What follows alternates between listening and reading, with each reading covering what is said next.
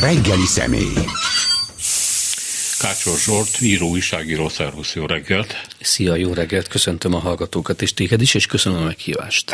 Nagyon szívesen. Ez a, ugye az ember, ugye mi korábban ilyen személyesen nem nagyon ismertük egymást, tehát egymás tudomásul vétele azokon az orgánumokon keresztül történt, ahol éppen voltál, és én emlékszem a népszabadságbeli tárcáidra, aztán talán a rádió és televízió újságban gyakran szerepeltél valamiért, de lehet, hogy ezt összekeverem valamivel. Szerintem igen. Ugye? Írtál oda. De kezdtelek elveszíteni a látókörömből, mert Én is magamat. Franc... elmentél Franciaországba azzal, hogy tudósért gyorsan visszajöttél, és úgy eltűntél, persze csak az én számomra, nem a magad számára azért igazából. És hát ilyenkor az ember kényszerű megkérdezi, hogy hol voltál. Mit csináltál? Hát az történt, hogy eh, Franciaországban szerettem volna a családommal tölteni néhány évet, hogy a kislányom, aki ma 9 éves, megtanuljon szépen franciául, és én is megtanuljak szépen franciául, de az élet másképp hozta. A volt feleségem úgy döntött, hogy ő hazajön, és választanom kellett, hogy jövök-e a kislányomhoz vissza, vagy pedig maradok kin, és inkább a kislányomat választottam. Utána a népszabadság vissza, kulturális rovat, E, aztán 16-ban bedarálták a népszabadságot, és e, szerencsére mentővet nyújtott nekem a Mazsihisz. Ott vagyok, e, hanem is állásban, de mondjuk e, ilyen rendszeresen oda dolgozom, és írok különböző lapokba, de az eltűnés az, az egy nagyon jó szó arra az állapotra, amit használtál, mert e, e, úgy érzem, hogy teljesen kivontam magam a magyar közéletből, nincsen televízióm, rádiót, ha hallgatok, akkor esetleg a klubrádió, a Bartók rádió, egyébként pedig francia rádiók. Igyekszem nem, nem nagyon aktivizálódni magam a magyar, aktivizálni magamat a magyar közéletben, mert undorodom a, a jelenlegi folyamatoktól már sok éve, és arra gondoltam, hogy inkább az energiáimat a szépírásba és a műfordításba fektetem. Szóval egy ilyen belső kivonulás. Soha nem gondoltam volna, hogy meg fogom egyszer érteni azt a kifejezést, amit tanultunk iskolában, hogy az írók a, a Kádár korszakban elhallgattak. Soha nem értettem mi hogy elhallgattak. Hát nagyjából ilyesmit éreztem én belül, hogy minek, nincs értelme. Újságot írni például nincs értelme. Hívtak több laphoz, hogy legyek politikai újságíró. Minden tiszteletem azoké, akik ma ö, a hiteles médiumoknál dolgozva, nem a propaganda sajtónál ö, ha, hazudozva ö, dolgoznak. Minden tiszteletem azoké, akik még mindig kitartanak, de semmi értelmét nem látom a munkájukat, mert ebben az országban úgy látom, semminek nincsen következménye. És ö, ha kiderül, de hogy Orbán Viktor holnap ö, eladja a parlamentet a kínaiaknak, a, akkor szerintem tapsolnának az emberek, hogy milyen jó áron elkelt. Sokan úgy fogalmazzák meg azt, hogy, hogy megszűnt a politika. Hát nem a politika szűnt meg természetesen, hanem a politizálás értelme, a, mert ott ugyanarról van szó, hogyha politikusi pályára lépsz, akkor kell valami háttér, kellenek olyan törvények, amiket mindenki betart, kell egy olyan lehetőség, hogy eljuss az emberekhez, és ha jókat mondasz, akkor annak van valami következménye, például, hogy becsuknak téged, mert megrákalmaztál valakit, vagy fordítva. Hmm. És Magyarországon ez ilyen, az emberek e, sokszor érzik az ilyen kis médiumokban, mint a magukban beszélnének. Egyetértek. A, ami a politika megszűnésének értelmét illeti, az nálam a mostani szavazáson, én nem hívom választásnak, a mostani szavazáson április harmadikán este ért véget, amikor láttam, hogy az ellenzéki pártok vezetői nem mondanak le, elvártam volna tőlük Gyurcsánytól kezdve mindenkin át, hogy mondjanak le azonnal. E, aztán a következő lépés az lett volna, hogy nem lett volna szabad beülniük a parlamentbe szerintem. E, ez a két momentum nálam oda vezetett, hogy most már az ellenzéki pártok sem érdekelnek. Egyszerűen nem érdekel, hogy mit mondanak. Orbán bohócainak tartom azokat, akik beültek a parlamentbe ö, ellenzéki padsorokba. Szerintem anyagi okok miatt tették. Nem hiszem el azt az érvet, hogy ők az interpellációikkal és a bizottsági munkáikkal fogják a rendszert alásni vagy megdönteni. Orbán bohócai nagyon-nagyon jó pénzért. Én nagyon bíztam az összefogásban, de számomra vége van. Tehát, tehát ezek az ellenzéki pártok, amelyek most az a parlamentben vannak, elvesztették minden hitelességüket. Oda kellett volna állniuk Marki, Márki Zaj Péter mögé, és vállalni a felelősséget. Ha Márki Zaj győzött volna, egymást taszigálva tolongtak volna mögötte a pódiumon. Szóval a politika számomra úgy vesztette értelmét, hogy most már annak sem látom értelmét, hogy azt nézem, hogy mit mondanak az ellenzéki pártok. Eddig annak nem láttam értelmét, hogy mit mond Orbán Viktor is a Fidesz, mert ugye ő maga mondta, hogy ne azt nézzük, hogy mit mondta, hanem ami cselekszik, de most már egyik ellenzéki párt sem érdekel. Hát a kiürülés az nem csak a normál állampolgárt illeti meg, hanem a ellenzéki politikust is, és hát valószínűleg kiürültek, de igazad van, az, hogy Márkizaj Péter előállt a, a vereség után, és mögötte azért ott állt aztán, hogy Karácsony Gábor. Karácsony és Donát Anna. Donát Anna, más senki. Más senki.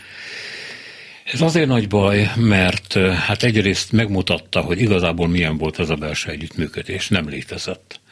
Másrészt tiszteletlen volt a választóikkal szemben, akiknek nem köszönték meg, hogy mégis kitartottak, miközben sejtették mellettük, és hogy nem kértek bocsánatot.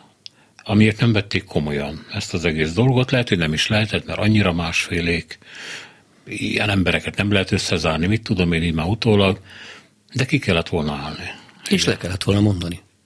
Kivéve a mi hazánkat, ugye, tehát őrájuk nem vonatkozik, a, amit az imént mondtam, mert hát voltak éppen nem tartoznak ahhoz az ellenzéki összefogáshoz, amiről az imént beszéltem. Ők valóban sikert arattak, amin egyáltalán nem lepődtem meg. Én 7%-ra jósoltam a mi hazánk bejutását, és kétharmadot jósoltam természetesen a Fidesznek, de nem vállalták az ellenzéki pártok a felelősséget, most pedig, most pedig látjuk, hogy mit csinálnak. Szóval el fognak menni a, a nyaralni a remek jó fizetésükön.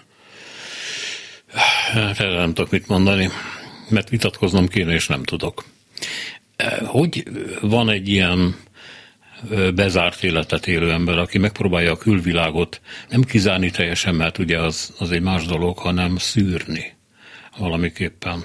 Tehát, hogy valamit csinálni olyan, nem is tudom micsodát, egy olyan rosterendszert, ami értelmesen szűr, tehát amit téged érdekel, az beengedi, ami nem, amitől undorodsz, az kizárja.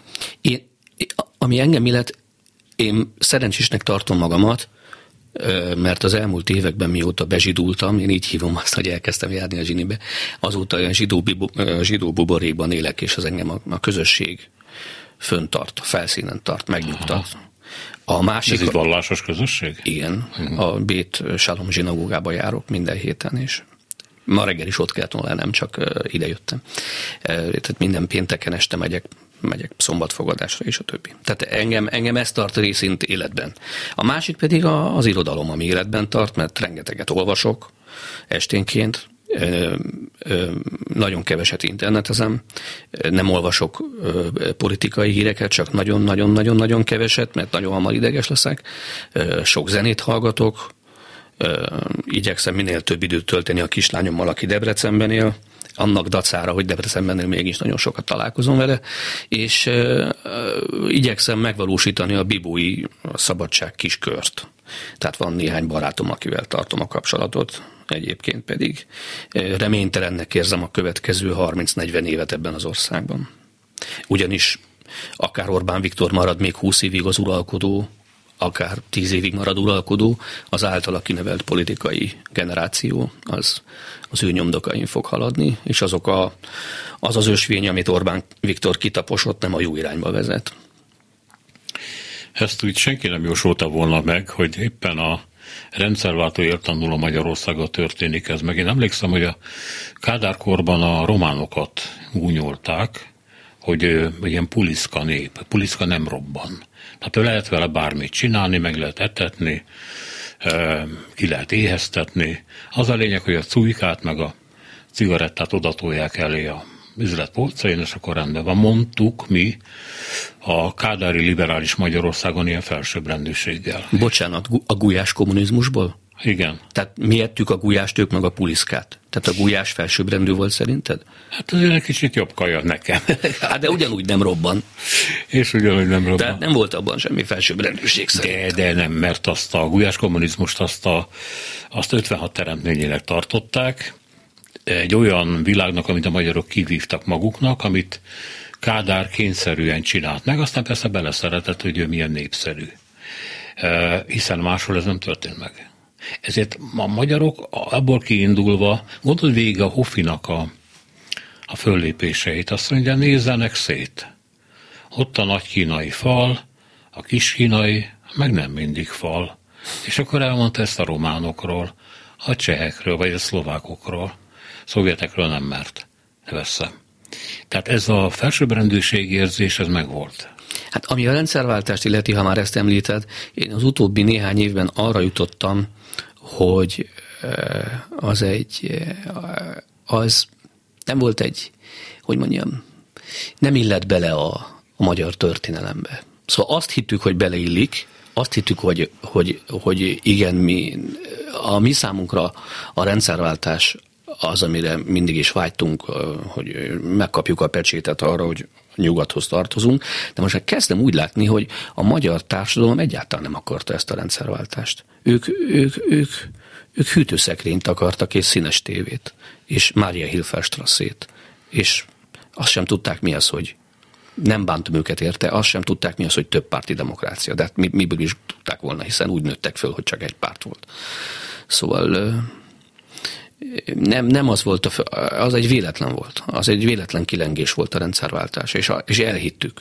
Belelovaltuk magunkat, hogy, hogy lám megcsináltuk, holott nem csináltunk semmit. És Orbán Viktor ezt felismerte. Hát amikor a 90-as évek, vagy a 80-as évek végétől elindul a buszturizmus, tudod, nyugatra, Igen. olcsó utak, akkor talán a 168 órában jöttem, vagy írattak velem, már nem tudom, hogy rábeszéltek egy olyan cikket, hogy ugye kiszabadul a magyar a nyugat, és akkor megnézi. És azt mondja, hogy jé, ez így működik. Vagy jé, attól van ilyen gazdagság, mert így meg így csinálják. Tehát egy olyan tapasztalatot szerez, ami belé ég. De ebből semmi nem volt igaz, mert vásárolni ment ki, valóban. Én hasonlóképpen voltam azzal, amikor bejöttek Magyarországra a nyugat-európai televíziós csatornák, és mivel az emberek zöme nagyon szeret televíziót nézni, arra gondoltam, hogy, hogy ez, ez abban az értelemben lesz nevelő hatású a magyar társadalom nagy részére, hogy meg fogják látni a, a, a külföldi televíziók révén, hogy milyen színes a világ, hogy milyen, mennyire heterogén, milyen gazdag, hogy, hogy a, a saját magyar kis provincializmusunkon túl milyen, milyen milyen, milyen gyönyörű és milyen változatos a világ. És ezzel szemben jöttek a különböző felmérések arról, hogy elutasítjuk a pirézeket, hogy eh, nem vagyunk befogadóak, és csak néztem, hogy akkor mégsem volt a televíziónak nevelő hatása. Mégsem ismerték föl az emberek, hogy, hogy a világ az nem olyan, amilyen nekük hiszik, hogy van itt a világ aranyos szeglete, a kis Kárpát-medence, ahol mi védve vagyunk mindentől hanem, hanem ebből azt a következtetés vonták le, hogy gyűlölködni kell, és fröcskölődni. Hát volt még egy másik, azt mondták, a magyar ki se tudja kerülni. Ugye bejöttek a nyugati cégek, megvették a ilyen-olyan állatokat, amiket aztán megszüntettek, hiszen, mint Hongyula pontosan mondta nekem egyszer, azért értsd meg, hogy piacot vesznek és nem, nem azért jönnek, hogy a tumuszoromat mondjuk megsegítsék. E, és viszont nagyon sok magyar értelmiség azt mondta, de olyan nyugati munkakultúrát honosítanak meg, ami átalakítja az egész országot. Na most ezek megmaradtak ilyen buborékoknak. A munkakultúra létezik. Tehát gondolom, hogy ha a Mercedes gyárban vagy az Audi gyárban dolgoznak, és ezt megnézed, akkor az egy nyugati munkakultúra, semmiben nem különbözik a berlinitől, vagy a, vagy a spanyoltól. De hát ez egy zárvány. Ezt Milyen mondom, szépen hogy... kifejeződik a, a létesítményeken is eh, ha megnézel egy ilyen nyugati eh, mintára fölépített eh, magyar autógyártó üzemet, akkor azt látod, hogy ilyen szögletes doboz be van zárva, olyan, mint egy, mint egy, mint egy zárvány. Onni, onnit se ki, se be. Tehát minden belül van, kívül nem akar mutatni semmit. Igen, erről beszélek, hogy, hogy nem, nem, nem gyűrözött át ennek a munkakultúrának a hatása a társadalmi kultúrára. Sőt, Hát igen, aztán jöttek persze a nagyon rossz előjelek, és az ember gondolhatta volna, hogy baj lesz, de hát annyi szerencsétlen ember, lehet gondolni meg, hogy két millió munkanélkül lett a 90-es években, kettő millió. A mezőgazdaságot fölforgatták ezzel a kárpótlási jegyrendszerrel, amivel tönkretettek minden gyakorlatilag. És nem csak a TSZ-eket, mert a TSZ-ek átalakultak volna ilyenné olyanná, hanem az idős emberek, akik elkezdtek kapaszkodni kibe a tortyámba. Hát kibe másba kapaszkodhattak volna. És akkor azt gondoltad, hogy na jó, ez lemegy, ez a hullám, ezek az idős emberek majd visszavonulnak, ővelük ki van szúrva, de hát majd. De nem jött semmiféle javulás. Nem történt semmiféle átfordulás. Azért nem, mert a, a politika politikai nagyüzem az, az rövid távú, az négy ciklusban gondolkodik és választásban.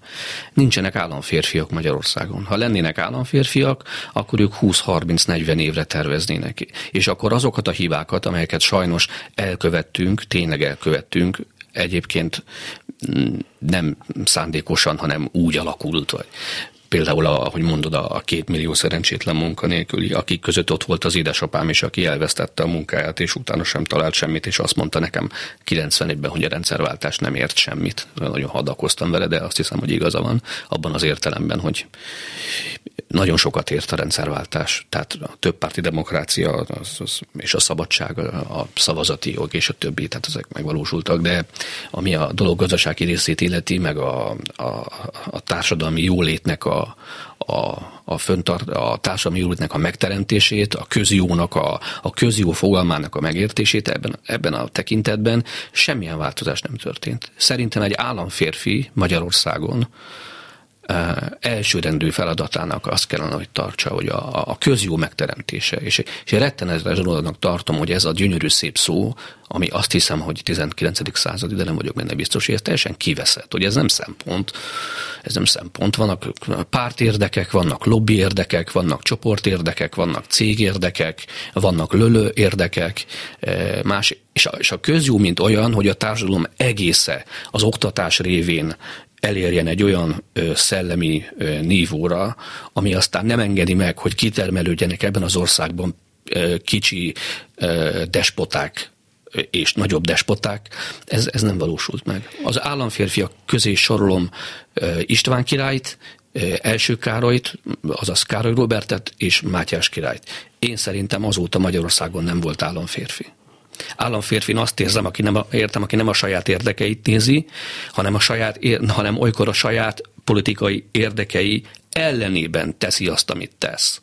Mert tudja, hogy ebből neki ugyan haszna nem lesz, de a hazájának, a népének haszna lesz. Ez a mostani kurzus, ez éppen ellenkezőleg cselekszik. E, igen, de azt, azt hiszem, hogy ez, amit mi itt a rendszerváltás történeteként, hát így átabotába leírtunk, amit akkor is látni lehetett, de ugye egy csomó jelenségtől az ember elfordult, hogy azt gondolta, hogy átmeneti. Hát hiszen 30 év után persze, hogy vannak ilyen dolgok, nem is lehet enélkül. Ez, ez, meg, ez előfordult Szlovákiában, hát gondolj meg a rettenetes meccsár korszakra, amit átéltek, végigcsináltak. Vagy gondolj Romániára, ahol egyébként bizonyos területeken sokkal nagyobb a nyomor, mint bármikor is volt Magyarországon, de nem történt meg az velük, ami velünk. A meccsár megtörtént a szlovákokkal, de pár év alatt átment rajtuk, mint a tüdőgyulladás. Igen, de, de Szlovákiának az államisága nem olyan régi, sajnos. A mi államiságunk az, az korábbra datolható, datálható, és ne felejtsük el, hogy a, a, a magyar politikai kultúra az ilyen monokulturális, vagy hogy mondjam, lehet, hogy nem ez a jó szó, ha e, egypárti, egypárti rendszerű. Gondolj arra, hogy a 19. század végén Tisza Kálmán milyen sokáig volt hatalmon. Tisza, párt, Tisza Kálmánnak a pártja 15-20 évig kormányozta ez az országot. Generális. Aztán jött a, igen. Aztán jött a, jött a Horti rendszerben Betlen István és az, az ő pártja, amelyik szintén, szintén egy szinte egy egypárti rendszer volt. Aztán jött a, a Kádár korszak, amikor volt az MSZNP. Most meg itt van velünk a NER mint ha arra lennénk beállva, hogy nekünk egy párt elegendő. Mert ha egy valaki megmondja, mi a tuti frankó, akkor mi azt szeretjük. Nem. A szlovákoknál, a szlovákoknál nem volt ilyen előzménye. És a románoknál? Hát ott sem. Hát ott sem. Na jó. Hát elérkeztünk valahova, amit itt az ember így körülnéz, és akkor már nagyon nehéz fölháborodni, vagy nagyon nehéz rávenni magát, hogy, hogy, hogy vagy komolyan vegye a hazáját bizonyos szempontokon túl, vagy higgyen abban, hogy a hazájának elég jelentős része, mondjuk ebben a pillanatban a többsége, az, az vele ért egyet, mert nem. Tehát egyszerűen szembe kell nézni azzal, hogy, hogy mi össze vagyunk zárva egy csomó emberrel, akinek a nézeteje semmi közünk, és ők is elmondhatják, hogy össze vannak zárva velünk, akiknek a nézeteje semmi közük nincsen. Nem érzik magukat jobban velünk, mint mi velük. Ez így van. De hogyha volna hatékony, hiteles, felelős ellenzéki párt, akár a parlamenten belül, akár a parlamenten kívül egy olyan mozgalom, amelynek volna elegendő ereje, szellemi hátországa, gazdasági tőkéje ahhoz, hogy eljuttassa az üzeneteit az emberekhez, akkor szerintem el lehetne juttatni, mert az emberek alapvetően nem hülyék, tehát ő, természetesen, hogy a, hogy a, a magyar családok a, a saját kis érdekeiket, a saját családi jövőjüket nézik, de úgy összességében mivel nem hülyék, tehát hogyha meg lehet őket győzni, akkor meggyőzhetők. Itt a bajom az, hogy nincsen olyan mozgalom, olyan erős mozgalom, amely, amely tudna hatásos és érthető, világos üzenetekkel szólni, vagy fordulni a magyar néphez. De miért nincs? Szerintem azért, mert az az 500-600 ezer ember, fiatal ember, aki beszélt nyelveket, szerzett diplomát, az elhúzott nyugatra. És hogyha ha egy párt, ha egy mozgalomban nincsenek okos emberek, akkor oda jutunk, hová jutunk. Tehát ide. Tehát, tehát a, a leg, legjobb példám a, a reformkor szokott lenni, 1830-as, 1840-es évek. A, a 18. század Mária Terézia és második József uralkodása megteremtette az alapot ahhoz, hogy a, hogy a magyar társadalomban fölnőtt három-négy olyan generáció, amelyiknek már nem kellett attól félnie, hogy elveszik tőle azt, amilyen van ez teremtette meg a lehetőségét annak, hogy a reformkorban ö, megfelelő anyagi tőkével rendelkező értelmiségiek, nemesek képesek voltak a közjóval foglalkozni, mert nem a megélhetéssel kellett foglalkozniuk, és meglehetősen műveltek voltak, mert beszéltek több nyelvet. És az volt az, az érdekük, hogy eb, ezt az országot előrelendítsék, fölzárkóztassák. A 20. században volt kilenc rendszerváltás, minden generáció úgy élte meg a rendszerváltásokat, hogy az apámtól elvették, amit szerzett, én nem fogom hagyni, hogy elvegyék, persze, hogy elvették tőle, és nem arra gondolnak az emberek, hogy, hogy az országgal mi lesz húsz év múlva, hanem arra gondolnak, hogy mi lesz velem holnap. A reformban nem arra gondoltak, hogy mi lesz velem holnap. A reformban arra gondoltak, hogy a jobbágyokat szabadítsuk föl. Arra gondoltak, hogy a zsidókat emancipáljuk. Arra gondoltak, hogy tanítsuk meg írni, olvasni a parasztokat. Nem, most nem a saját érdekeikkel törődtek. Oké, okay, azzal is persze, nem fekete-fehér a világ. De, de a Szegfű Gyulának a három nemzedék is, ami utána következik című műve, az alapmű ebből a szempontból. Ő nagyon szépen leírja, hogy a három nemzedék ugye az első nemzedéknek tekinti a reformkor nemzedékét, és utána már csak uh, hígult, gyöngült a, a, a különböző politikai generációknak az ereje, és ő ide vezeti vissza a 19. század végén, 20. század végén bekövetkezett katasztrófát. Hát meg az embereknek a elég jelentős része, a szellemi elitnek elég jelentős része ment ki folyamatosan ebből az országból. Már a 19. században, pár akkor még inkább a, a bányászok, a munkások mentek Amerikába dolgozni, amerikázni, és nem, nem hasonlított ez a 20-as évekhez, amikor viszont a összes jó fotográfusunk, meg festőnknek egy része az elment és kiment. Szóbel Bélától Újicon keresztül Mond. Nagyon jó, hogy ezt említed, mert én soha nem értettem gyerekkoromban, a, nagyon szerettem a történelmet mindig is, tehát kedvenc tantárgyam volt, és amikor azt tanultuk, hogy um, elment 1890-es évektől kezdve a 10-es évekig nagyon sok magyar elhagyta ezt az országot, egyébként 600 ezeren, 700 ezeren mehettek ki, a 3 millió az a monarchiára értendő, igen, azon belül 600 ezer ment ki. Soha nem értettem, hogy ezt miért engedte a magyar politikai vezetés. És, és csak később a, a doktori iskolában Romsis tanár úrtól tanáró óráin tanultam meg azt, vagy jöttem rá arra, hogy érdekében állt az akkori magyar politikai vezetésnek, hogy ez a nincstelen tömeg elhagyja az országot, részint azért, mert nem volt szavazati joga, tehát nem számított, másrészt pedig fogékonyak voltak a baloldali demagógiára, és nem, hogy megakadályozták volna, hogy ezek az emberek elmenjenek, hanem még segítették az útjukat. Ez volt 600 ezer. Utána jött a 14-es háború, ahol meghalt 600 ezer magyar férfi ez 1,2 millió. Utána jött a második világháború, ahol meghalt szár... még a 20-as években volt egy kivándorlás. Kivándorlási hullám, a, ott, nem, nem, ott nem tudok számadatokat. Én sem, de nem voltak kevesen. Nem voltak kevesen. Jön a második világháború, ott megölnek 600 ezer magyar zsidót, a Donkanyadnál meghal 100 ezer ember, ez 700 ezer. Most 1,2, meg 1,9-nél tartunk. Aztán jön 56, kimegy 200 ezer ember most, van, most tartunk 2,1 milliónál. Aztán elkövetkezik a, a 21. század, amikor elmegy 500 ezer ember. Igen. 2,6 millió emberről beszélünk, ez olyan, mintha eltűnne egyik napról a másikra Budapest lakossága, Debrecen, meg Szeged. Az egyetemeivel együtt. Igen.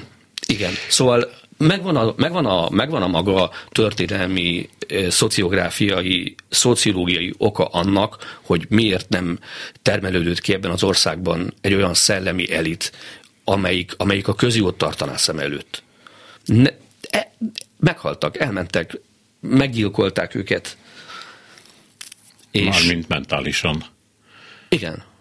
Tehát akik elmentek, és nem csak igen, azért mentek igen, el, igen, mert igen. Most jobb állást akartak, igen, hanem igen. nem akartak itt élni, ők igen.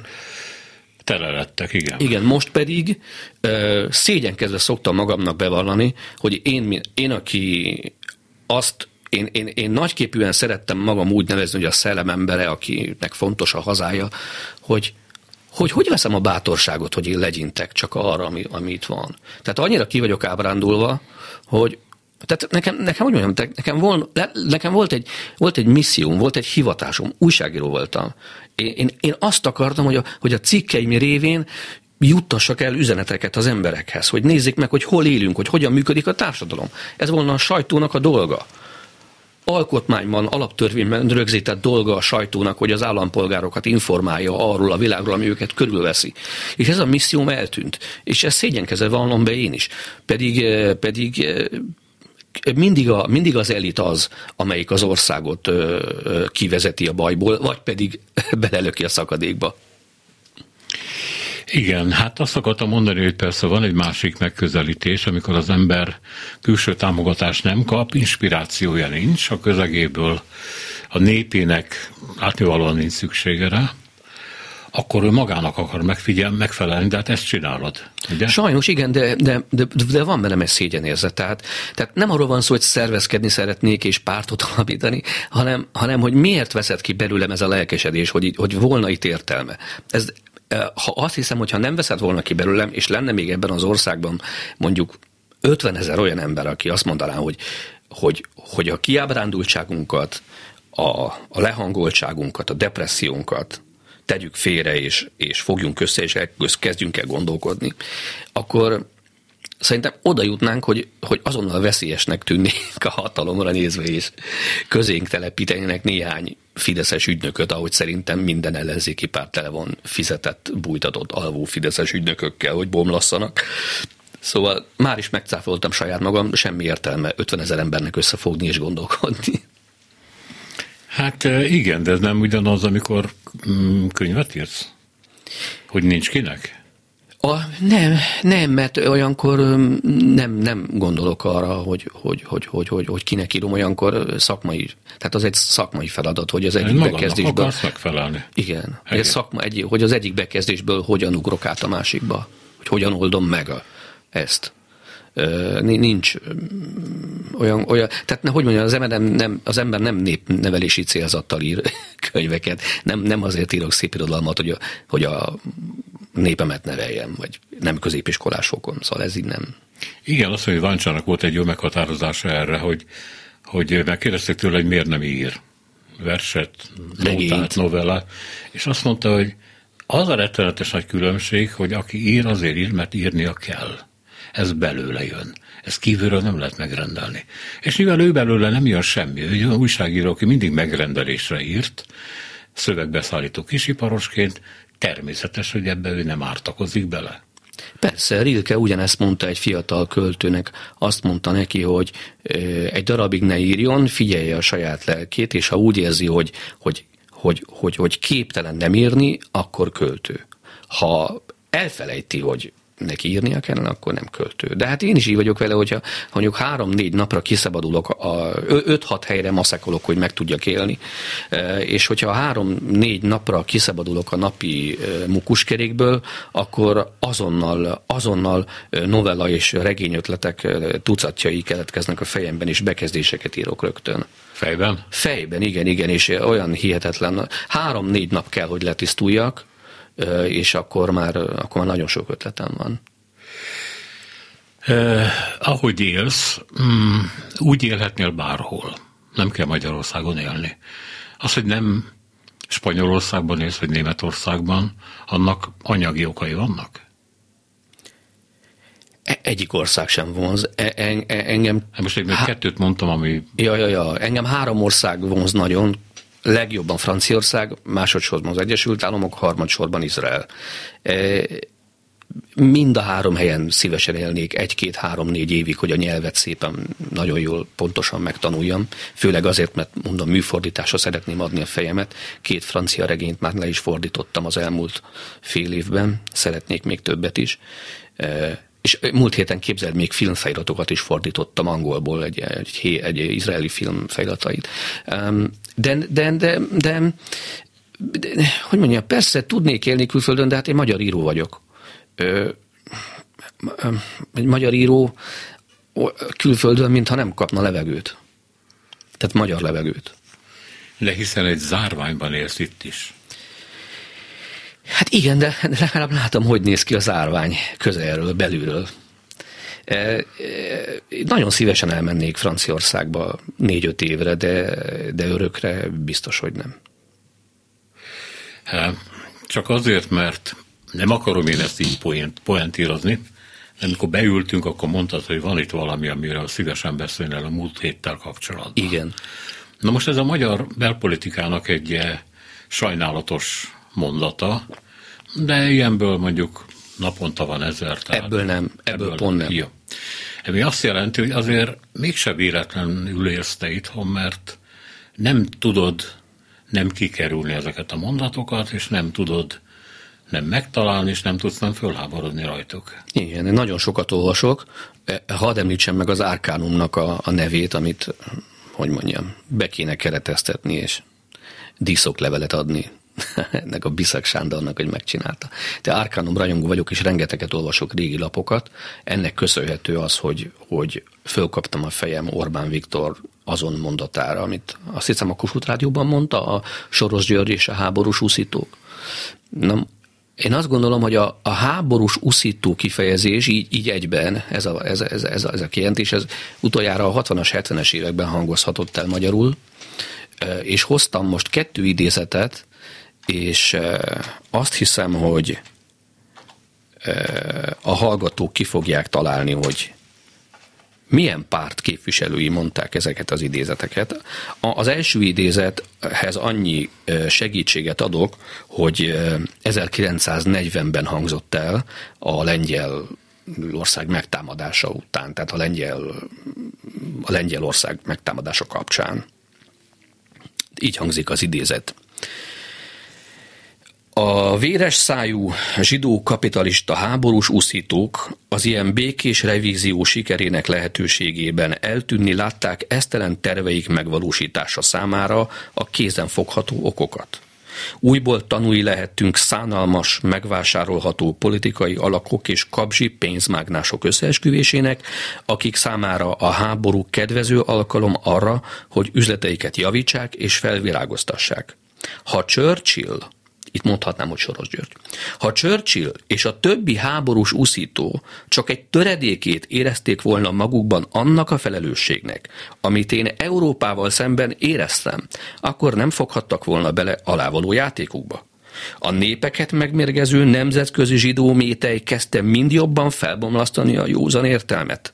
Zsidók és szabadkőművesek, fegyvergyárosok és hadinyerészkedők, nemzetközi kereskedők és tőzsdekufárok megtalálták a maguk politikai médiumait, akik a háborút a legkívánatosabb színben tüntették fel. Szerinted ki mondta ezt? A Führer. Igen, talált. A Führer. Nem, a józan... nem föltételeztem, hogy ilyen bonyolult mondatokat tud, de azon gondolkoztam, hogy talán Goebbels. Jó, lehet, hogy Goebbels találta ki, de, de a Führer nevén futott. Az új Magyarország hozta le 1940-ben azzal a címmel, hogy a Führer a józan észre appellál. Ha. A háborús úszító kifejezésre szeretném a figyelmet elfelhívni, meg arra, hogy Churchill is néven van nevezve. A következő idézet 1969-ből származik. Itt nem tudok szerzőt, itt a, itt a, a szervezet lesz a, a, meglep, a megfejtés. Annak érdekében, hogy a béke megóvásáért a munkásság és a nagy néptömegek egységes akciói útján vívott harc valóban sikeres legyen, minden egyes országban a nemzetközi porondon szervezkedő közvetlen háborús uszítókra és az országon belül őket közvetlenül vagy közvetve támogató erőkre kell mérni a csapásokat. Ez valami komintern? A Kommunista Internacionális Végrehajtó Bizottsága elnökségének határozata a háborús veszély kérdésében. Hát, de jó. Itt 1969 tartok. béke és szocializmus. Akkor már nem volt Komintern, ennek egy utódja, igen, igen. igen. Hát kérlek szépen, itt van a Telex előtte kinyitva, azt mondja, hogy a szovjet vezetés zseniális húzása volt a Komintern néven elhíresült nemzetközi szervezet, a nyugati értelmiség és értelmi mozgalmak befolyásolása. A szervezet tevékenysége, stb. stb. olyan hálózat, amiben például a szovjet hatalmi érdekek nem tudatos kiszolgálóival lehetett tenni Ernest Hemingway-t. Tehát bevonni abba, hogy azért a sztálinizmusban van valami, és akkor már önként csinálták. Az egyik legsikeresebb szovjet beszerző volt, beszervező volt, egy magyar származású ember, Dobos László, aki nyúltenyésztésnek hívta ezt a ezt a, ezt beszervezést. És most az oroszok ugyanezt csinálják. Igen. És ha megnézed a médiát, akkor a hasznos idióták több kelegével van tele, akik ilyen igazságtörmelékekkel házalnak, és igazolják azt, amit Putyin csinál. Igen, most attól félek, hogy a háborús uszító kifejezés az végig fog száguldani a propaganda médián, hamarosan meg fog jelenni a, nem tudom, emlékszel rá a háború vámszedői, voltak egy ilyen, volt egy ilyen kifejezés is a, a, a, a, a zsidó gyáriparosokra, akik nyilván azért robbantották ki a második világháborút, hogy fegyvert gyártat, gyárthassanak a Führernek. E, szóval azt gondolom, hogy, a, hogy most, hogy ugye háborús veszély kérdésében 1969-ben a kommunista internacionális lerakta az alapokat, itt az ideje, hogy Magyarországon 2022-ben ismét csapásokat mérjünk a háborús úszítókra, és azokra, a akik őket az országon belül közvetlenül támogatják. Zsolt, de hát ez megtörtént. Ez le van írva. Amikor a, a magyar titkosszolgálatok átkerültek a, a kormányfő jobbkezdének a kezébe, ami gyakorlatilag a kormányfőt jelenti, akkor ezt mondta, és ezt írták le a legfőbb feladatául, hogy a háborús úszítást büntethető tételél tenni. És akkor megkérdeztem itt a klubrádióban az embereket, hogy aki tehát azt mondja, hogy Ukrajnát támogatja, az egy háborús uszító, mert Ukrajna folytatni akarja a háborút. Ugye? És akkor ebben a pillanatban ezt a rádiót be lehet zárni. Jó, de hát logika... Tehát, hogy mondjam, nem terjed, nem, hogy majd el fog terjedni, ott van már. Igen. Tehát mondjuk logikát ebben nem kell keresni. Hát abban milyen logika volt, amikor a Fidesz propaganda azt a hazugságot terjesztette a választ, a, bocsánat, a szavazás előtt, választásnak nem nevezem, a szavazás előtt azt terjesztette, hogy a baloldal háborúpárti. Olyan mélységesen föl voltam háborúdva, mint, tehát mint baloldali és liberális ember. Mi az, hogy háborúpárti vagyok? Én? Soha nem voltam háborúpárti. Ebben az országban a baloldal soha nem robbantott ki háborút. Kizárólag a jobb oldal. De hát ez a projekt... az elmúlt, az elmúlt 12 évben a nagy békeharcos Orbán olyan militáns kifejezéseket használt, mint a, mint a komcsik használtak az 50-es években. A Rákosi féle retorika. A béke harc, hát önmagában oximoron, de hát föltüzelte a népét, és most, most mint a, mint a, a béke apostola fog megjelenni, aki a politika nagy színpadán kíván majd békét teremteni. A másik, amivel nyomulnak, és egyre több helyen hangzik el szinte véletlenül, hogy a sorkatonaságnak mennyi értelme volt, és hogy a baloldal bűne, mondja egy olyan fideszes politikus, aki annak idején követelte a sorkatonaság megszüntetését, azt mondja, hogy a baloldal bűne, hogy eltüntette ezt a nemzetvédelmi fontos alakulatot. Hát de bocsánat, én 90-ben 18 évesen már újságíró voltam, emlékszem rá, hogy 89-90-ben a Fidesz egyik legfőbb köteles, kö, követelése a sorkatonaság eltörlése Pontosan volt. Így van. Mindannyian örültünk neki. A Fideszben, amikor még ott politizált, ennek Fodor Gábor volt az ászlóvívője. Természetesen mindenki a sorkatonaság ellen. Na de hát mit vársz egy olyan országban, ahol több tesi óra van egy héten, mint angol óra. Ez évek óta így van. És milyen fejlett lőtereken gyakorolhatnak a gyerekek? Igen. Igen, igen. Hát még a végén lesznek leventék is. Illetve hát nem akarok tippeket adni, bocsánat. Nem lesznek leventék, kedves uralkodó. A sorkatonaság egy olyan katonai világban, ahol a fegyverek kezeléséhez minimum főiskola kell de vagy több éves fölkészítés. Látod, ugye Ukrajnába bekerülnek ezek a modern nyugati fegyverek, hónapokba kerül, míg, meg, míg alapfokon valahogy megtanítják őket. Egy sorkatona az ágyú töltelék. Sorkatonának nincs helye ma a csatatéren. Természetesen.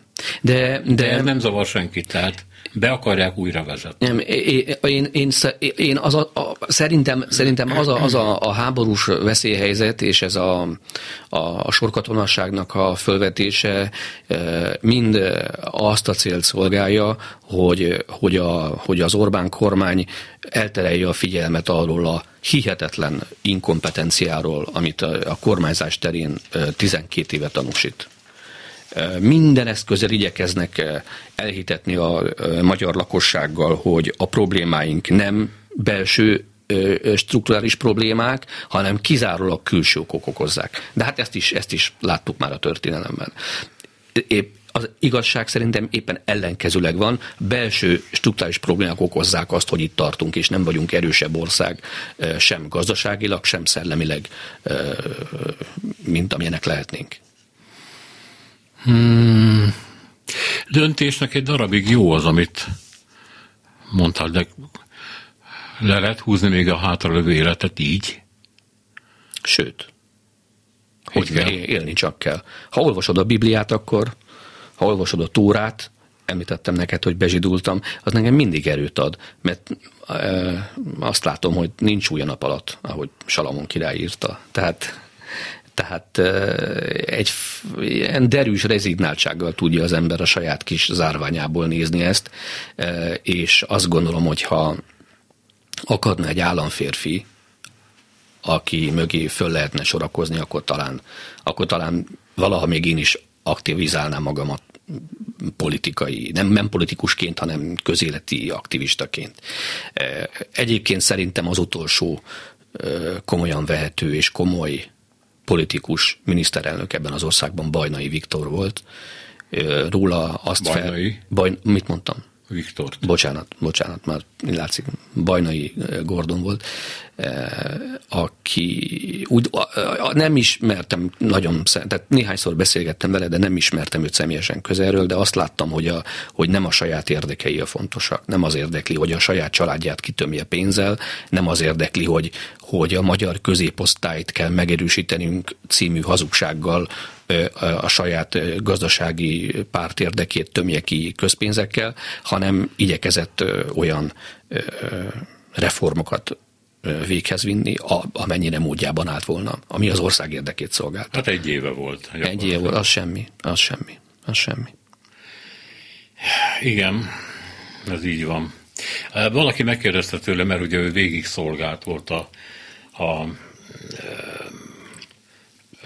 uniós pénzek elosztása ügynökségének, nem tudom a pontos nevét a vezetője, aztán volt miniszter, és valaki megkérdezte tőle, hogy hát miért vállalod el, hát ez egy szintiszta bukta. Ugye rettentő dolgok mentek előtte, egyenként íratta alá az MSZP parlamenti képviselőivel, hogy nem fognak támadni, hogy támogatják a programját felelősen név szerint, szóval nagyon komolyan. És azt mondta, hogy szeretem a hazámat, tehát hogy ennyi. És így valahogy ezt, ezt így el lehetett hinni. Ez gyönyörű. Mert egyébként meg olyan nehéz ezt így elhinni. Ez gyönyörű. Eszterházi Péter mondta egyszer egy interjúban, hogy a, a nagymamája, aki Károlyi grófné volt, a 50-es években ugye hát nyilván a saját kastélyának a cseléd lakásában lakott, és egyszer megkérdezték tőle, hogy, hogy mit kívánna, hogyha lehetne kívánni valamit. És azt kívánta, hogy azt szeretném, hogy a, hogy a hazám boldog legyen. Azt szeretném, hogy a, a magyar nép boldog legyen. És mondta ezt a házi, hogy hát az 50-es években ilyet, ilyet kíván. Ezért lehetett elhinni neki. Köszönöm szépen, hogy itt voltál. Én köszönöm a meghívást, további jó munkát. Köszönöm, Kácsa viszont. Kácsor Zsolt író újságíró volt a vendégünk az elmúlt 50 percben. A műsor Dobos Krisztina, Csorba László, Zsidai Péter, Selmeci János és Szénási Sándor készítette. Köszönjük a figyelmüket, minden jót!